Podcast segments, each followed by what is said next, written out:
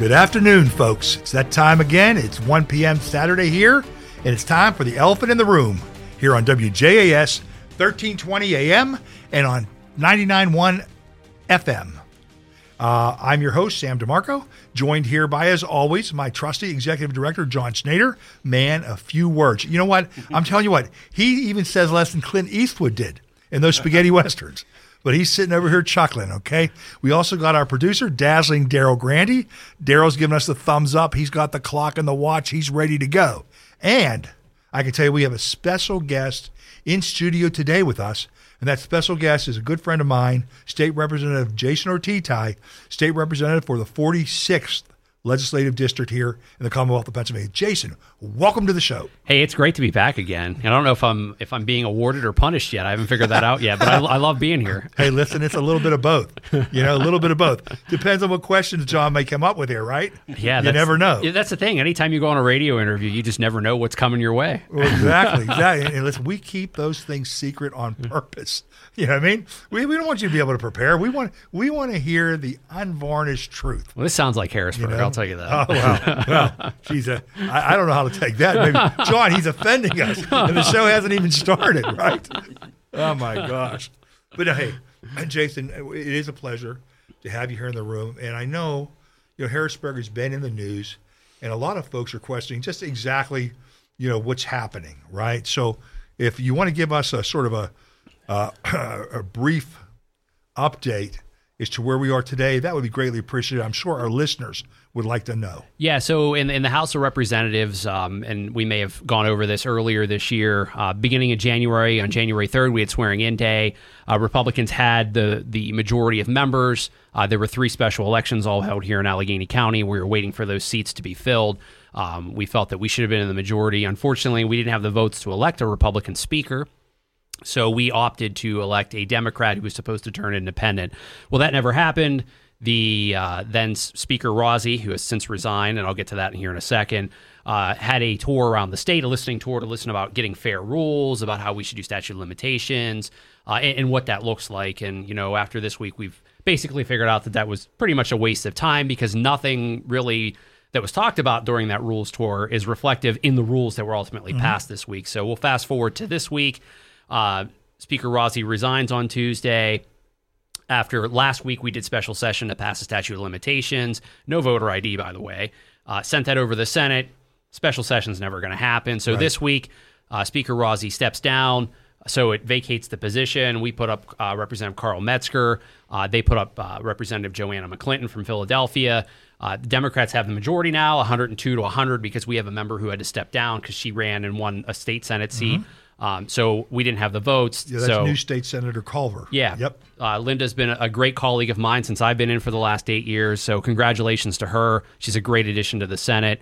Um, but now we have uh, Speaker McClinton, who um, you know I think she came in in my class eight years ago, uh, who was the minority leader the last year. She took out Frank Dermody for that spot. We also have Carrie DelRosso, who uh, has since went on to, to bigger and better things, who mm-hmm. took out Frank Dermody after that, put it the, the finishing touch.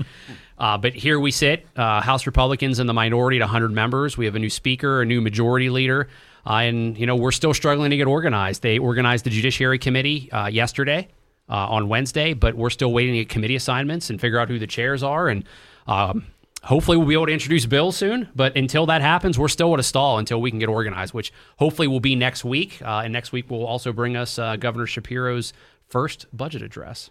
Well, listen, that's a lot for our folks to digest. And but you know, one of the things I would say is very disappointed, very disappointed in Representative Rozzi. Okay, uh, here's a guy that couldn't be trusted to follow through with the promises he made on the day he was elected Speaker back in January. And then you talk, you called it a listening tour really, folks, it's a, it's a stalling tour. You know, all it did was take and uh, you know fill up time so he could pretend to be doing something. You know, uh, he's out there taking and taking this tour. Meanwhile, the Senate had already passed Senate Bill One ad- addressing his statute of limitations, and that was sitting there waiting for the House to address. So I'm very disappointed in that. Yeah, and I, look, I, have been hesitant to talk since I've been part of the work group because I, I, wanted to make sure that we were negotiating in good faith and, and making sure that we got solid rules. But uh, I, I, guess this is as good as place as any to kind of tell the story of how things went. You know, I was asked to be on this working rules group, three Democrats, three Republicans with the speaker. Um, I, I, had asked him when I, amongst the first times that I had a private one on one with him and, and then the, the parliamentarian, and I said, listen, are you genuine about this? Because to me, it just seems like this is a way to waste time until the three special elections mm-hmm. happen, and then you know Republicans no longer have a majority of members. And they, you know, he assured me that no, we're genuine in this. We want to have listening. We want to take it to the people. We want to get fair rules. And then all of a sudden, we went from working on regular session rules, which I was promised, to working on special session rules. And to me, special session didn't matter because the Senate was never going to go back into special session. So from that point on, I think it was about a three week period that we did all these tours and had these meetings. You know, we, we sat there in special session. And we're like, you know, special session's kind of meaningless. So I mean, we essentially just let the Democrats have whatever they wanted for special session rules, just so we could get through it, so we could right. get to regular session, what really mattered. Uh, but unfortunately, that never came, and uh, I'm I'm disappointed in the way that that played out because listen, we went around the state you had all these people who signed up to speak. A lot of them shared their stories, and very few things of that actually went into the regular session rules. So if the Democrats and the, the former speaker were really genuine in coming up with rules that worked across the entire state, you know, they put on a good show. I'll tell you that. But when you look at the rules at the end of the day that were ultimately passed, there's not a whole lot in there. There's there's not a lot in there for minority rights. There's the, the chairs still have just as much power as they did last session. Uh, the majority leader has the same. The proportionality of these committees is 12 to nine, with a, a basically a one seat majority. The, the, the, committees are now 12 to nine instead of like 12 11. Is it? Is it? What was it last under last session? It was 15 to 10, but we had 113 members. Okay. So the proportionality was there. This is the right. most disproportionate amount for committee since 2008. Yeah, they have a one seat majority here, and they're trying to take in. Exactly. So they, they, they, say, oh, well, you know, you only need 10 votes to get a bill out of committee uh, with a neutral recommendation, and that helps the minority. Well, it does, but the problem is, is you still need the majority chairman to call up the bill. If they don't call up the bill, it doesn't matter. Right. So, look, I, I'm really disappointed in the rules. The sexual harassment part was also a disappointment because that was a big thing that we heard uh, out there. Um, and they did change some of it, so now that it's workplace, but still, I don't think that it really goes after what that specific lobbyist had had intended it to do. So we're we're here. You know, it was it was even so bad that the prior resolution to the rules that we ultimately ended up passing made it so that we couldn't even file amendments to change the rules on the floor yesterday. Uh, so it to me, very disappointed. I, I, think that Speaker Rozzi, former Speaker Rozzi, had a, a once in a lifetime opportunity to really take public feedback and put together fair rules that work for everybody and really break up this. You know, because right, Harrisburg is broken. It is. It is. You know, everyone kind of retreats to their corners, and you know, if you're in the majority, that's great. If you're not, you kind of get screwed. Mm-hmm. Uh, and as Republicans, we find ourselves there now, and hopefully to get back next year uh, we're going to need a lot of help on that, but you know, I, I, really thought we had an opportunity here to change how things work. Has there ever been a more insignificant speaker than Speaker Rozzi, being that his tenure will be reflected in having nothing, nothing actually pass or become law? You know, I, I don't think that he cares. Um, you know, he, he made that very apparent with his uh, farewell remarks on uh, Tuesday before, right before he stepped down. Um, you know, I, look, I, have I've had Speaker uh, Turzai, I've had uh, Speaker Cutler in, in my tenure. I, I missed Speaker Speaker Smith by by a term. Um, you know, in, in, my opinion, and I'm sure other people have different opinions, they ran the floor fairly. Like whether you like the rules or not, uh, they were fair. You know, when a Republican raised an objection was out of line, they gavelled them down or called them up to the rostrum. Um, and the same with the Democrats. I thought that the fair the, the floor was fairly managed, and when you have one person who stops the entire organization of, of a chamber like that. No bills can be introduced, no committees can be assigned, no work, no legislative work can be done for the first two months of the legislative session. I mean, it's ridiculous. Like I, I, I really thought that. Look, I was willing to give him the benefit of the doubt for the first month uh, while we worked on these rules, but once we got there, you know, we got to this point. I'm, I'm just, I can't even express how disappointed I am. Well, and Jason, let's take our folks back so that they understand. Uh, he ran around telling the people of the Commonwealth about this issue that was extremely important to him, which was extending the statute of limitation to allow folks who, as children, were the victims of uh, child sexual abuse to be able to seek, um, you know, to, to change the statute of limitations so they would be able to seek redress in the courts. But The reason why this is even an issue today is because this was screwed up by former Governor Wolf in his uh, Department of State. Uh, it was two years ago. Was it 2018 where they failed to take and, and, and explain to the folks Yeah, it was. I what they was failed to do? 2021. Um, so what happened? 2021. well, Yeah, I'm, I'm pretty sure it was it was that. It was either 2021 or 2020. Time flies. Yeah. uh, Look, for a constitutional amendment, it has to pass the legislature twice uh, in, in consecutive sessions, unchanged. Um, and we did that. We did that twice. So it was supposed to go on the ballot for a voter referendum. Um, and there's advertising requirements that the Department of State is required to do. It has to be advertised in so many newspapers and so many counties across the state. And that cost about a million dollars. So it's not cheap to do constitutional amendments. Um, so they had forgot there was a, there was a lapse. Someone dropped the ball in the Wolf administration, the Department of State. They didn't advertise it as required by the Constitution. And look, there was an investigation into it. Uh, I think the Inspector General did a full fledged report. The Department of State looked at their policies and realized that they were pretty horrible. They didn't really have a written policy. It was kind of an unspoken thing. And but lo and behold, all, all the other constitutional amendments didn't have a problem getting advertised Right, over right. the last few years, but that one did. So I mean, the conspiracy theorists out there, I mean, look, I mean, they run wild because you can't get facts. So, you know, at the time I had introduced legislation to actually have a committee to go do this, and it passed the House.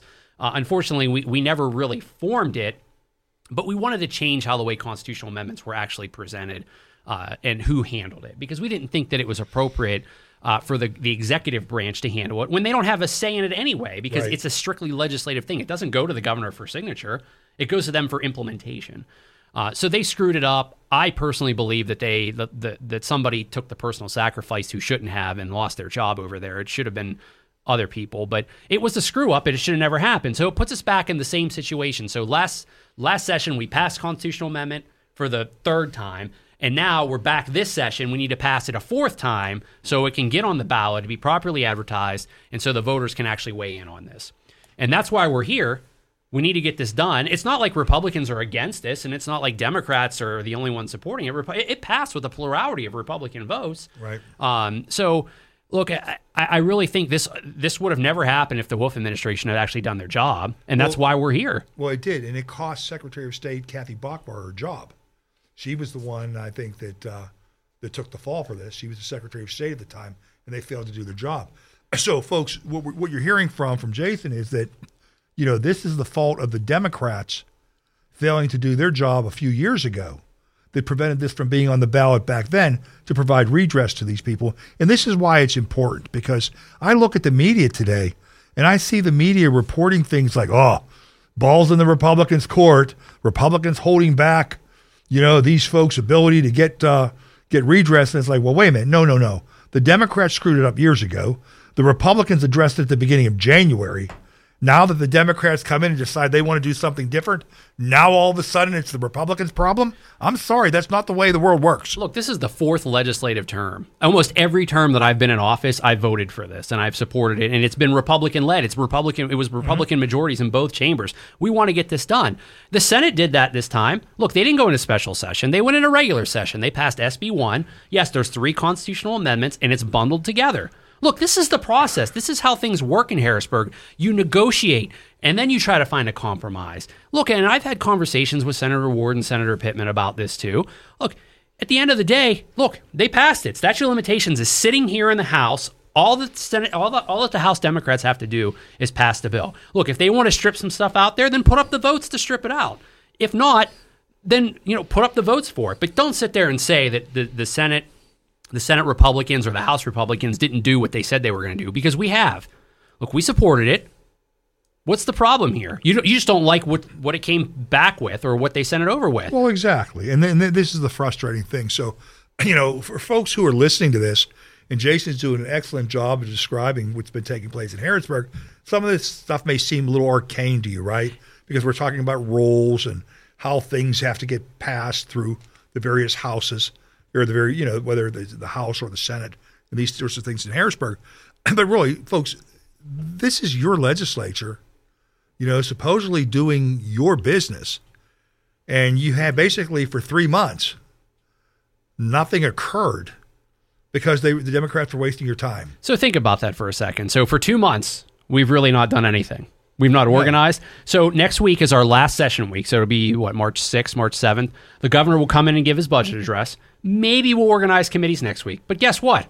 We're off for six weeks after that for budget hearings. And only three of them will be budget hearing weeks. So we're done. Honestly, we won't do anything of consequence in the House of Representatives as your state representatives in Harrisburg until May.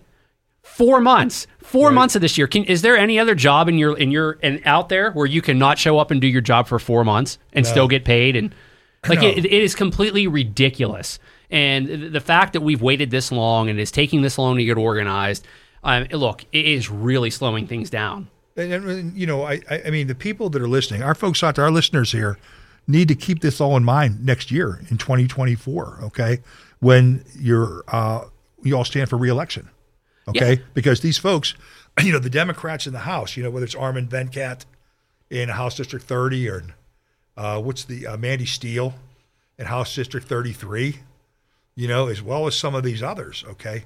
They're going to have to explain why they didn't do anything while they were here. Because I can tell you, I can't envision anything really getting done. A budget, perhaps, that has to be done.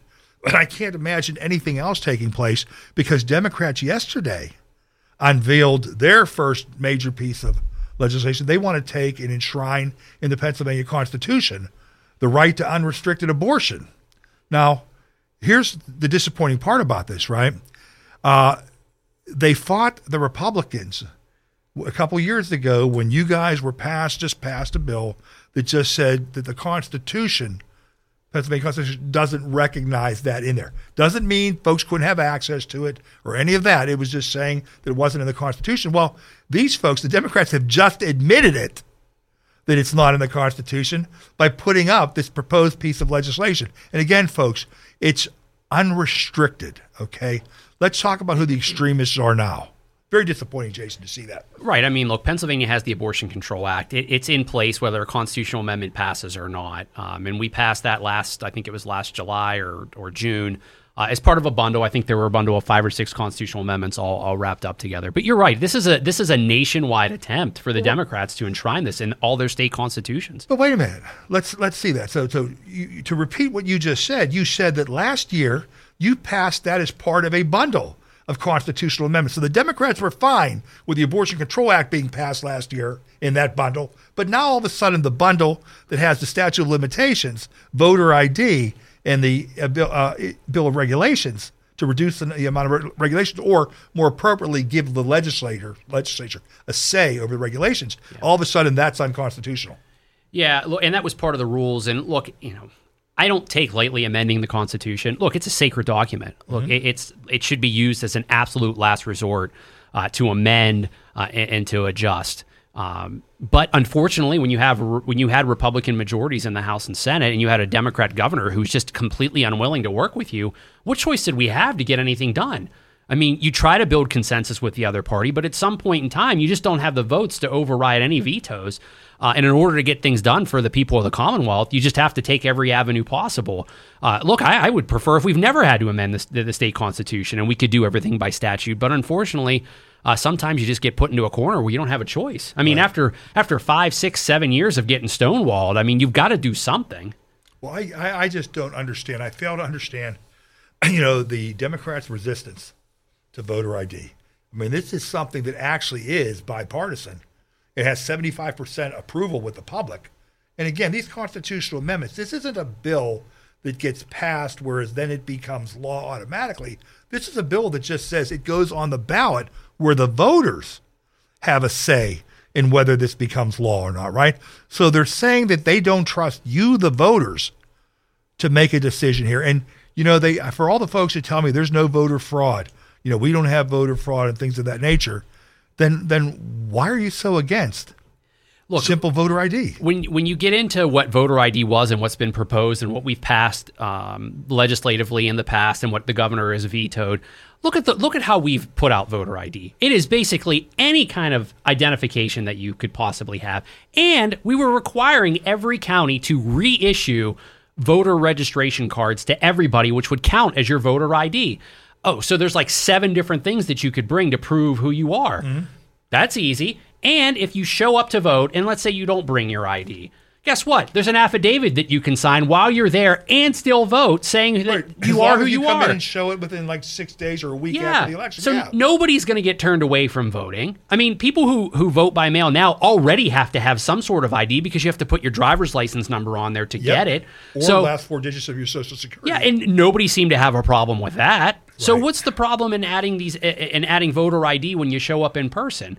I mean, look, these days it's mostly Republicans showing up to vote in person. Now there are some Democrats that do, so I don't want to paint just that picture. But the vast majority of people who vote by mail are Democrats. I mean, I think it's upwards of eighty percent statewide. It might be even higher in Allegheny County. But when you look at it from that point of view, what's the problem? I mean, Well, that's my question. I mean, and, it's and not folks, an onerous restriction. No, and, and folks, you know, in, in all honesty here, listen, you know, no party has cornered the market on hypocrisy. Okay, you know, unfortunately, we have it. You know, sometimes in our party as well, right? But but I mean, we have to call it as we see it, and it's just very frustrating. I mean, if this is where the Democrats are coming out of the gate, you know, as you heard Representative Ortitay say, that they want to staff the committees with a twelve to nine, you know, majority there uh, to basically ensure that nothing you know, that they don't want to get through can get through. And then they're going to try to blame the state Senate for holding up anything and, uh, you know, blocking any of the crazy stuff, as you can see, like with the their introduction yesterday of unrestricted abortion. Um, they, they, they have an agenda, and I'm confident that none of this is going to get through Pennsylvania State Senate. And I don't think that Governor Shapiro wants to see some of this stuff here because I mean he has higher ambitions. Everybody that knows him talks. He wants to be the president of the United States. You know, he won the election this past year, and now he wants to get some things done. Well, you're not going to get anything done if you don't have folks that can work together. And it's like the Democrats with a one seat majority don't they think that one seat is 10. And that's the way they're acting and you know, they're sorely mistaken. Well, the thing is, look, they've been in the minority for the last 12 years. They're going to have to learn what it's like to be in the majority um, with one seat. And that's fine. But when you get to do things that are hard, like negotiate a budget uh, amongst a Senate majority Republican, um, it, it reminds me of the Spider Man meme where you have three Spider Men all pointing at each other and saying, look, it's their fault. It's their fault. It's their. I mean, that's honestly what I expect this session to be because it's going to be hard to get anything done. Oh yeah. Well, and I'll tell you what. Uh, you you point out they're now they're in the majority. Okay, so now they're going to be the ones responsible for getting things done. They're going to have some problems. I mean, you have state representatives here in Allegheny County. You know, Representative Anita Anita Kulik out in the 45th legislative district. Okay, Representative Nick Pisciottano, I believe, is that 38 I think so. the 38th district, right? And these are folks that are seen by many to be more middle of the road, you know, as opposed to far left or extreme.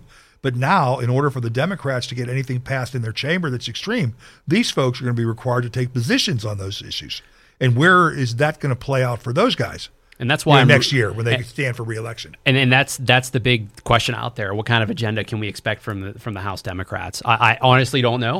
Uh, I'm very curious to see what where they start and where they're going to go. If their rules are any indication, I think I have a pretty good idea. Um, but we'll see.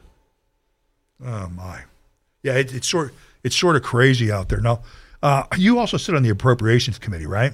I, I used to. I'm I'm no longer on that. Oh one. well, we don't. Well, actually, we don't know what committees. Yeah, we don't have. sure you're going to be on them, right? We, we, you know, for for four years, I sat on the appropriations committee. I, I stepped off last year so I could focus on some other things.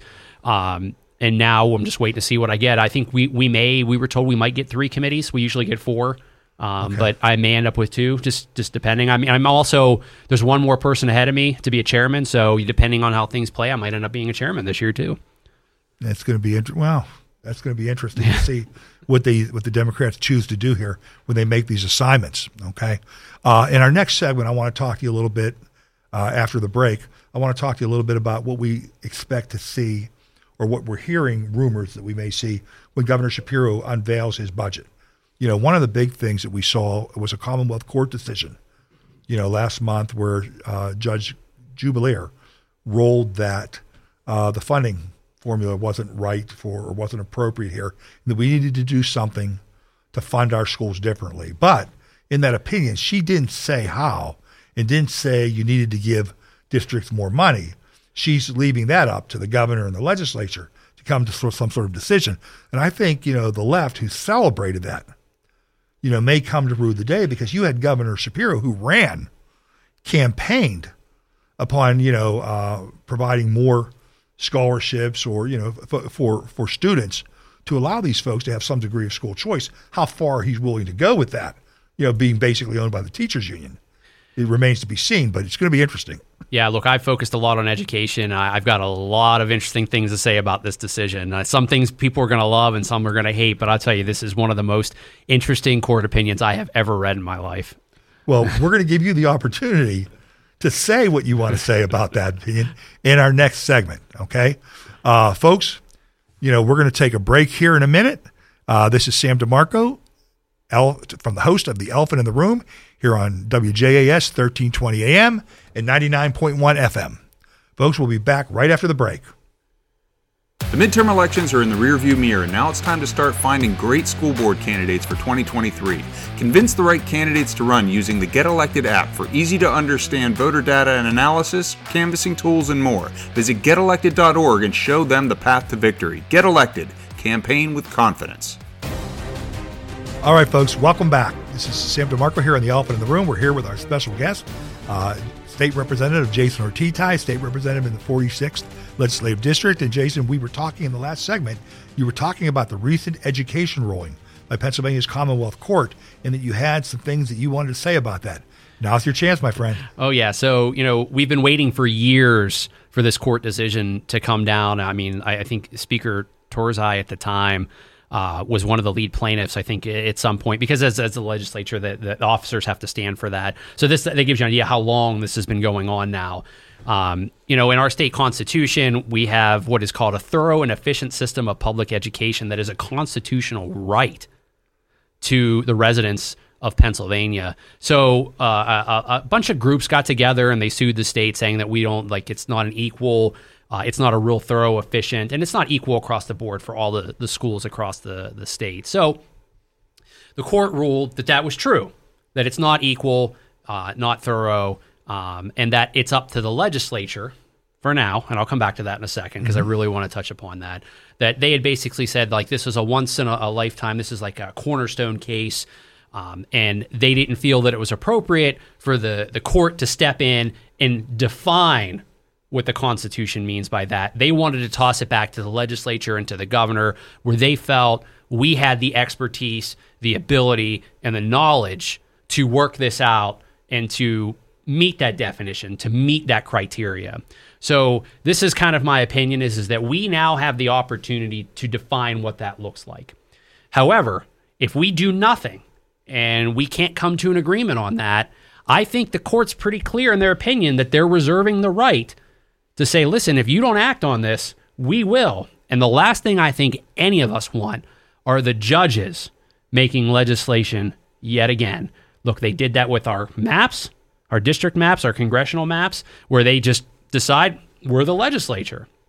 That is not the case. The legislature makes the law. That's the bottom line. So my fear is that if we don't do this and we don't act as a legislature in a year or two, you're going to see the courts jump in and they're going to they're going to define what it is and they're going to enact what a fair and equal uh, education constitutional right looks like in Pennsylvania. So look I think there's a couple different things here. You know, you you had brought it up in the last segment that there were certain groups that were celebrating this decision, and I heard from certain groups that they're looking for an extra four billion dollars more in education funding over the next four years. So they want a billion dollars more every year for the next four years in the Shapiro administration. And I will tell you, you know, over the last eight years, we've increased education funding by over two billion dollars in a Republican led legislature. So let's be clear about this. Republicans have been leading the way in the state legislature in increasing education funding. And we are one of the highest funded school public school systems in the country.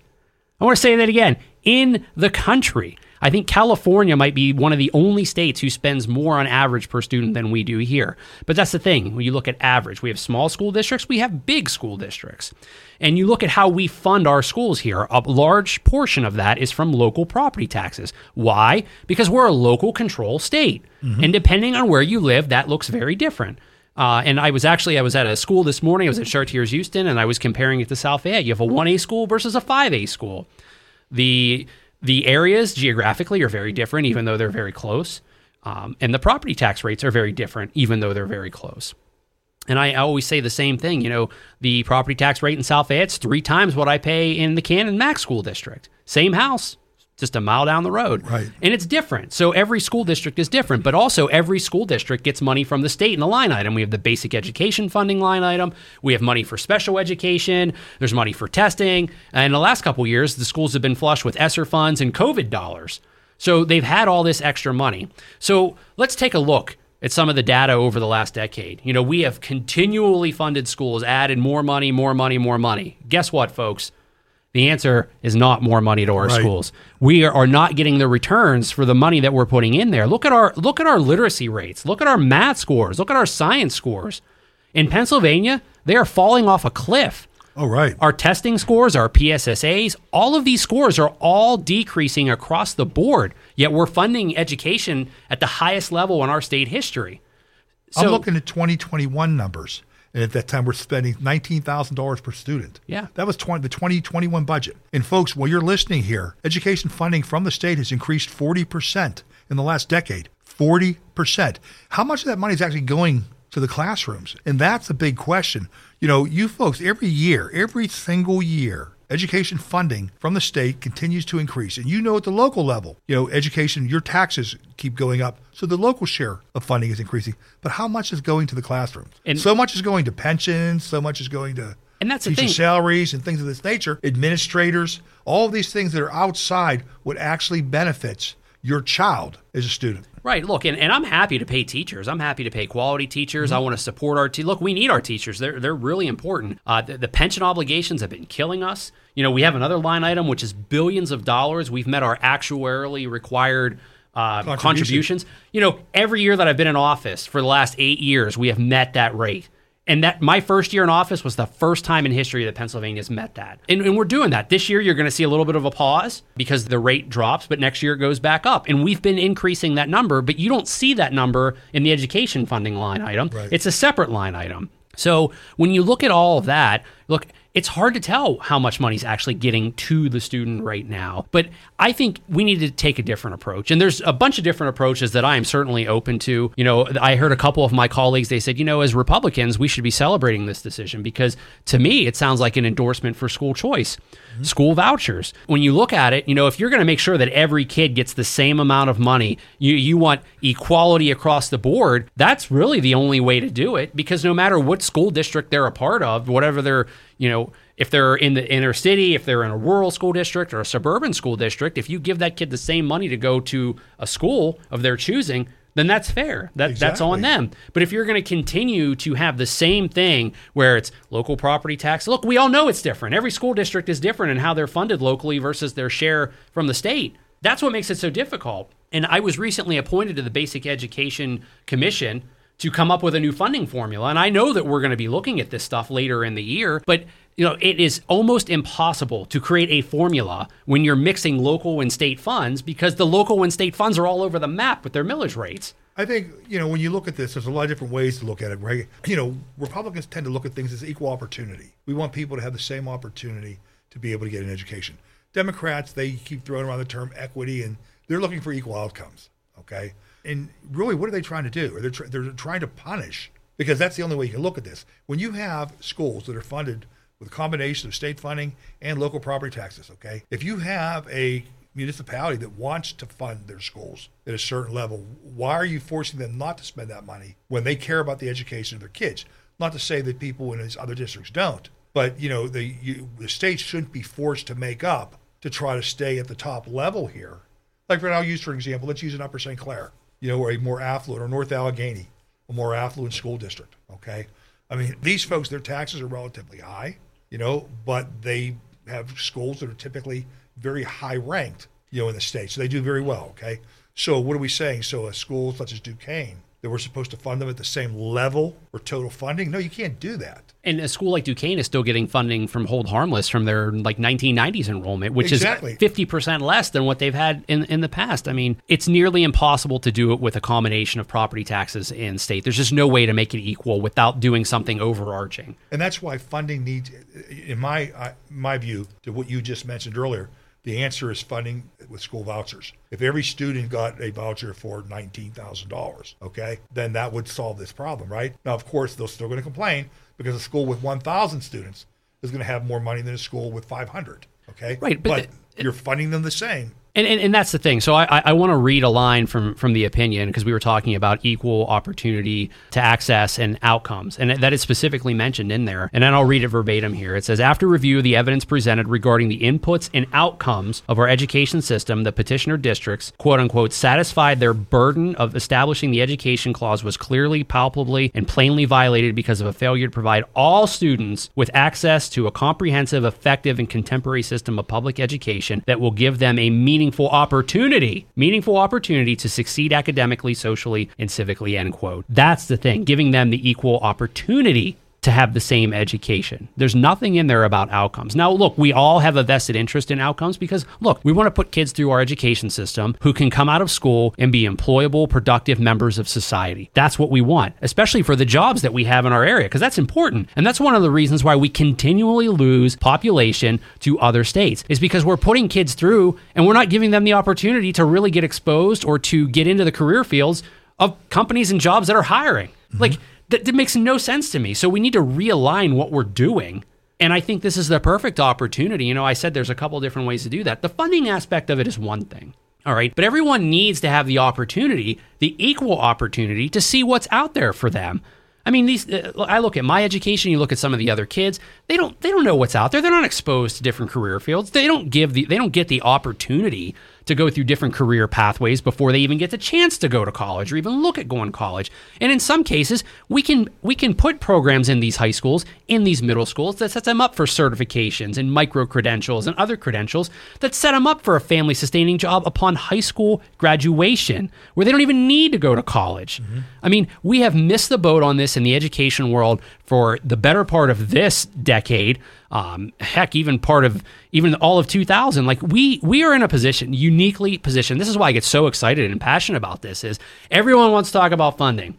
Funding is great. I love it, whatever. But to me, the more important the important part is is what are you going to do with that money? How are you going to make it work so it works in the year in 2023 and beyond? Because if we aren't addressing what the problems are in these school districts and how we're teaching these kids, what we're teaching these kids, and giving them the ability to find their dreams and the things that they love to do later in life, then we're doing these kids a huge disservice and we're wasting this money. We really, really need to take advantage of this. Well, you hit the nail on the head. You talked about what are we getting out of this, okay? In business, we talk about return on investment. We have no problem spending money on a particular project or initiative, you know, because you're looking at what's the return going to be. And right now, the return on the money we're spending on education is not there based upon the test scores and the things that we're seeing. So we obviously have to do something different. Now, that's not to say there's not some fine schools in this Commonwealth, and then there's not some very, very good teachers in this Commonwealth. We're not saying that but we're saying that all schools aren't living up to that standard. Okay. And while they struggle to figure out what they can do to improve the quality of education there, we have students that are being left behind because they're not being trained. They're not getting, they're not being taught to read or to write or to do math at grade level. And here these folks are going to be coming out into life without the ability to make a living. And that's the important part is, is the state has not been clear about what is important and what the priorities are. So how could the school districts have that in order? I mean, it, it, it's it has to be a nightmare for them. So look, I, I'm a little sympathetic to them as well, but I'll go back on this big thing. Look, anyone who knows me in my district knows that I am a huge, huge early literacy advocate. I've been working on trying to figure out how we can better teach kids how to read the different approaches, the methods out there that are data driven. Look, 50% of our prison population in PA can't read or they're dyslexic. They have some kind of reading disorder. Why? Why can't we teach our kids how to read? So last year, again, Republican led initiative, you know, we introduced and put in the science of reading in the state of Pennsylvania. Now, right now, it's strictly voluntary. Any school district can do it if they want. We're setting up the model curriculum for everybody. But I'm working on phase two.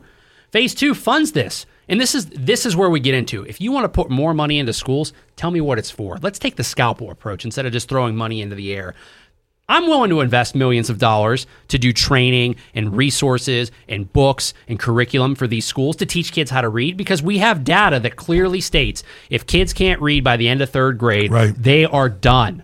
Their chances of getting a productive career, avoiding prison, uh, enjoying the benefits of, of a good academic and a good life are very small. I mean, it falls off a cliff. Why aren't we doing these things? And there's things that we can do better in math. Like we have such a huge opportunity here. We can't blow it. And this is, look, there are definitely partisan takes on this. There's partisan sides to this. But can we all agree that putting together a really good form of education and a really solid, fantastic education system in the state of Pennsylvania is a nonpartisan issue? Can, can we get there? Because right now it feels like we can't.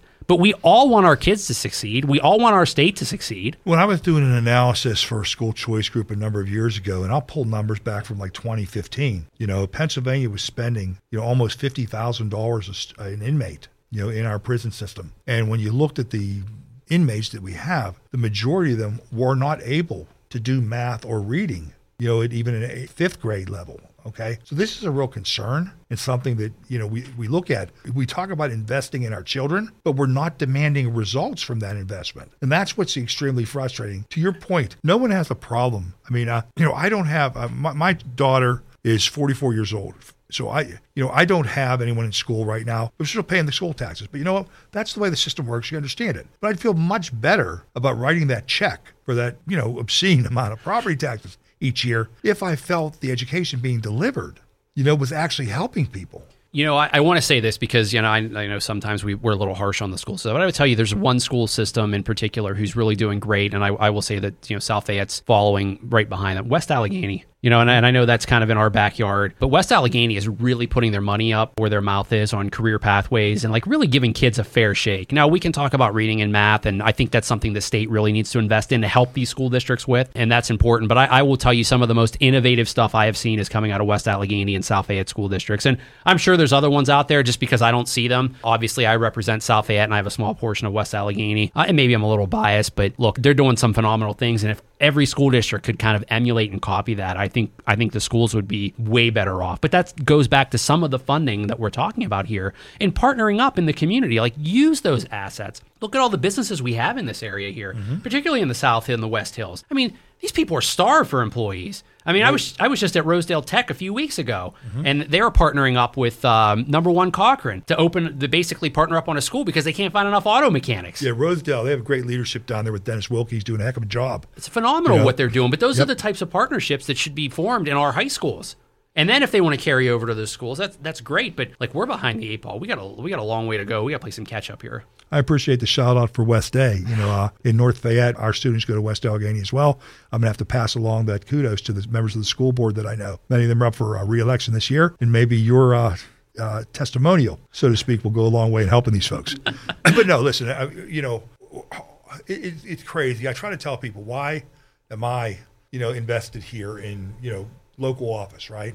And, uh, and and you and I have had conversations. We've been friends and worked together for years. But uh, it's because when you can make a difference in somebody's life, there is no better feeling in the world, right? And that's why we do this every single day. And so, you know, I for one want to thank you for the job you're doing in Harrisburg on behalf of these kids on behalf of all of your constituents, right? And, and and all we want is a better community. So the most frustrating thing for us is to see people's hard-earned tax dollars, you know, wasted and not used properly. So thanks for recognizing a few of the entities out there that are using this money wisely, that are delivering a return on investment for the money they're receiving. I mean, look, and, and that's the thing is, is we need to encourage innovation. And these schools that take these chances and they create these opportunities for these kids, we should be rewarding them, not punishing them or, or, or throwing them out there. So, and look, and I've been this way throughout my entire career, and you know this. When I see somebody doing a good job, whether I agree with them politically or not, right. I'm going to say, hey, great job, you know, because we should all be striving towards that. And I think, you know, in general, Republicans get a bad rap that we don't have any emotion and that we're basically emotionless robots. That couldn't be further from the truth. I, I, will tell you, some of the most meaningful work that I've done in the legislature is about all that feeling and helping kids and helping families. And,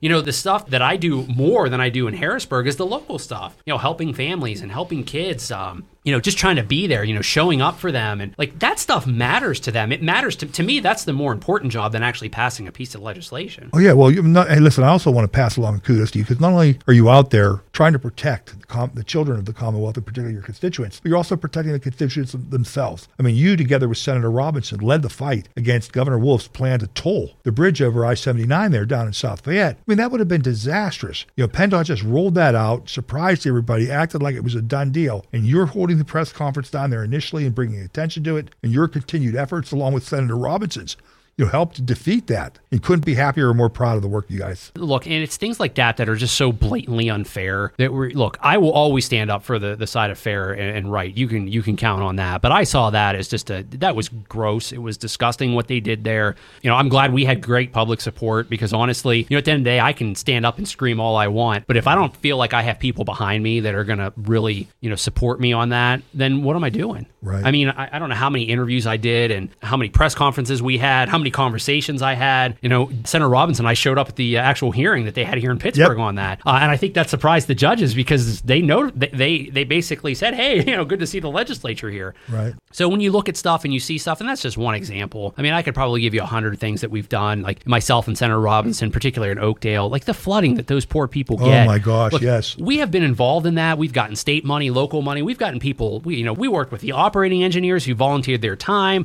uh, Black Dog Equipment who donated their their equipment for that, like thousands of tens of thousands of dollars to help. Like, you know, yeah, we did a press release, but nobody knows about that outside of Oakdale. Like, we work on that stuff all the time to make sure people are safe and taken care of. And you know, and myself and uh, you know, Well, I remember you and I talking about because you reached out to the county for drones. Yeah. For help in drones to be able to take and uh, surveil the creeks so that we could understand where the blockages were to direct the resources. And that's to the be thing able to is clear this stuff. We need to be creative. No one knows, right, yep. Yeah. We need like look. Some, some of this stuff we're dependent upon the feds. You know, when we look at dredging, anytime we say dredging, it's like you know it's a bad word. But sometimes you need to get creative as a legislator and say, listen, I need to help my people, and I'm willing to do anything to make that happen. So you know, reach out to Sam and say, Sam, hey, any way you can, you know, and you actually had a really good idea. I thought was that our uh, the county emergency people need to log so much flight time. Right, exactly. It gave them the ability to train at the same time they were able to help. I mean, it's a perfect opportunity for that. And, you know, I, I know we're probably, we may have to work on that again in the near future, but, you know, it's solutions like that where we have conversations that nobody knows about. Well, I know somebody you can call. Yeah. Yeah, you you have his number. It's me. You know. Oh my gosh. Well, listen, Jason. While we have some time remaining here, I'd like to talk to you about tell our listeners how they can help you. You know, because what happens is so many times, you know, it's only during when you're up for election, standing for election, do folks like actually get involved, and then usually they're complaining about the one thing you did that they don't like. Okay. Well, now we've had a change in in, in the majority here in Harrisburg. There's some things that you believe are very important that you want to get past or move forward. And, and there's opportunities here with the education to be able to potentially sway the legislature to do something to provide a solution so that it doesn't fall back in the courts. How, what would you recommend the people that care about any of these issues? Okay. What do you think is an effective means for them or method for them to reach out to try to let their legislators know have a difference? This is a great question, and I and I and I get a lot. I actually get asked to speak about this to, to different groups that are out there. But look, the best thing you can do is have a face to face meeting with your legislator. I don't want to speak for all of them, but I'm pretty sure that every one of my neighbors, particularly in Allegheny and Washington County, if you call their office and ask for a meeting, you'll get one. Don't be a keyboard warrior. Like the emails are nice. Don't get me wrong. We all love the, appreciate the email. We love the phone calls, but that face to face in person meeting is where you really. That's where you look. That's where you're going to get your connection from. Right. You know, I can see in your eyes that you're serious. You're genuine. You know, we get a lot of. You know, we get a lot of complaints. We get a lot Oh, of yeah. people behind the scenes telling us how horrible we are sometimes. But you know, you drown that out. I call it fan mail. Yeah, I love that stuff. I, I get it too. I look. It used to bother me, but I, I've got pretty thick skin now. Yeah. Look, I, I look at. I use it as motivation, Oh, and I'm like, well, I must be living rent free in that person's that, head. and that's exactly the way I look at it. Yeah, I'm I like, laugh. "Dang." Like honestly, I just I, I turn it into motivation. It doesn't bother me anymore. And honestly, when I feel like I've kind of lost myself or I need to get motivated again, I go back and I read the comments. And I said, that's why I do this. This is what drives me. But that face to face meeting is important. And I'll tell you too, a lot of us legislators, we hold like town halls, meet and greets, Mm-hmm. we have constituent events. We're out there. Please come to those. Because when I'm looking to build like a legislative agenda and see what's important, I want to hear from you. Right. I'm, I represent 66,000 people. I can assume maybe what you want, but until you tell me and I hear from you what that is, it's very difficult for me. I mean, I, I'm happy to guess, but I want to hear from you. I don't spend hours and weeks and days, you know, out of my own personal life to set up these events for nobody to show up.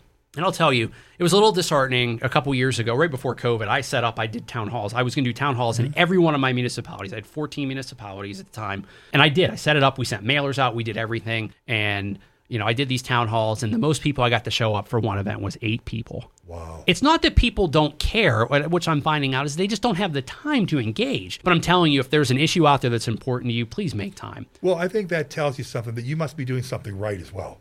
Because, you know, if people are unhappy with something, if people are fine with things, well, then it's not important to them. But if they're unhappy, they're going to get up off their couch and come tell you about it. So the fact that you only had eight people show up at the most populated town hall there is an indication of how well you're doing your job. And, and I look, I found them all public, or they, they were all very, very positive. And it's good. It's good to meet people, and then you build again. You build these personal connections. Again, you talk about you know the, the general stereotype is Republicans are these feelingless people, and I assure you they're not. Like we want to have that bond, we want to have that connection, and, I, and I'll tell you, you know, during COVID, it was really hard. I felt so disconnected from the community because I couldn't be around people, couldn't see people, couldn't hold events um, the stuff that we normally did, you know, our veterans appreciation event, you know, we get usually get over 200 people to show up, 200 veterans, you know, we couldn't do that this time. So right. we ended up delivering food to them. And while it was nice, I could only be in so many places at a time trying to make 100 stops in, in a couple days is it's impossible. So you kind of miss out on that stuff. But, you know, we care uh, all of us do. We, we all care about the well well being of our of our constituents, no matter if you're a Republican, Democrat, Independent. We all care about how you feel, and even if you like, and I love the people who disagree with me, but can do it respectfully, because then we can have a conversation. And I think today that is the one thing that is lost. That people think that, oh my God, you're not 100 percent in agreement with me. You must be evil. No, no. This is where we have conversations. This is where I think you know, this is where things have changed. When I first got elected, we had dinners in Harrisburg, but they were Republican and Democrat. I mean, I remember guys sitting there having dinner at an Italian restaurant, sitting there singing together. It was it was so it was so good. Uh, and now it's like everyone kind of goes to their corners. But I- will tell you what, some of the most productive things I've had have been with people who disagree with me. But it's good to see the other side. And I think we need to get back to that. Well, let's hope that we do, and let's hope that we do soon. But Jason, this hour has just flown by. I want to tell you what a pleasure it's been to have you joining us here, and I hope you'll consider coming back. We, you have an open invitation whenever you're in town to join us. We learn so much, you know, when you come before us and talk to us about what's happening in Harrisburg and the issues. So, you know, again, uh, thank you so much for joining us today. I know that we all appreciate it. And folks, that's it until next week. This is Sam DeMarco signing off from the Elephant in the Room on WJAS 1320 AM.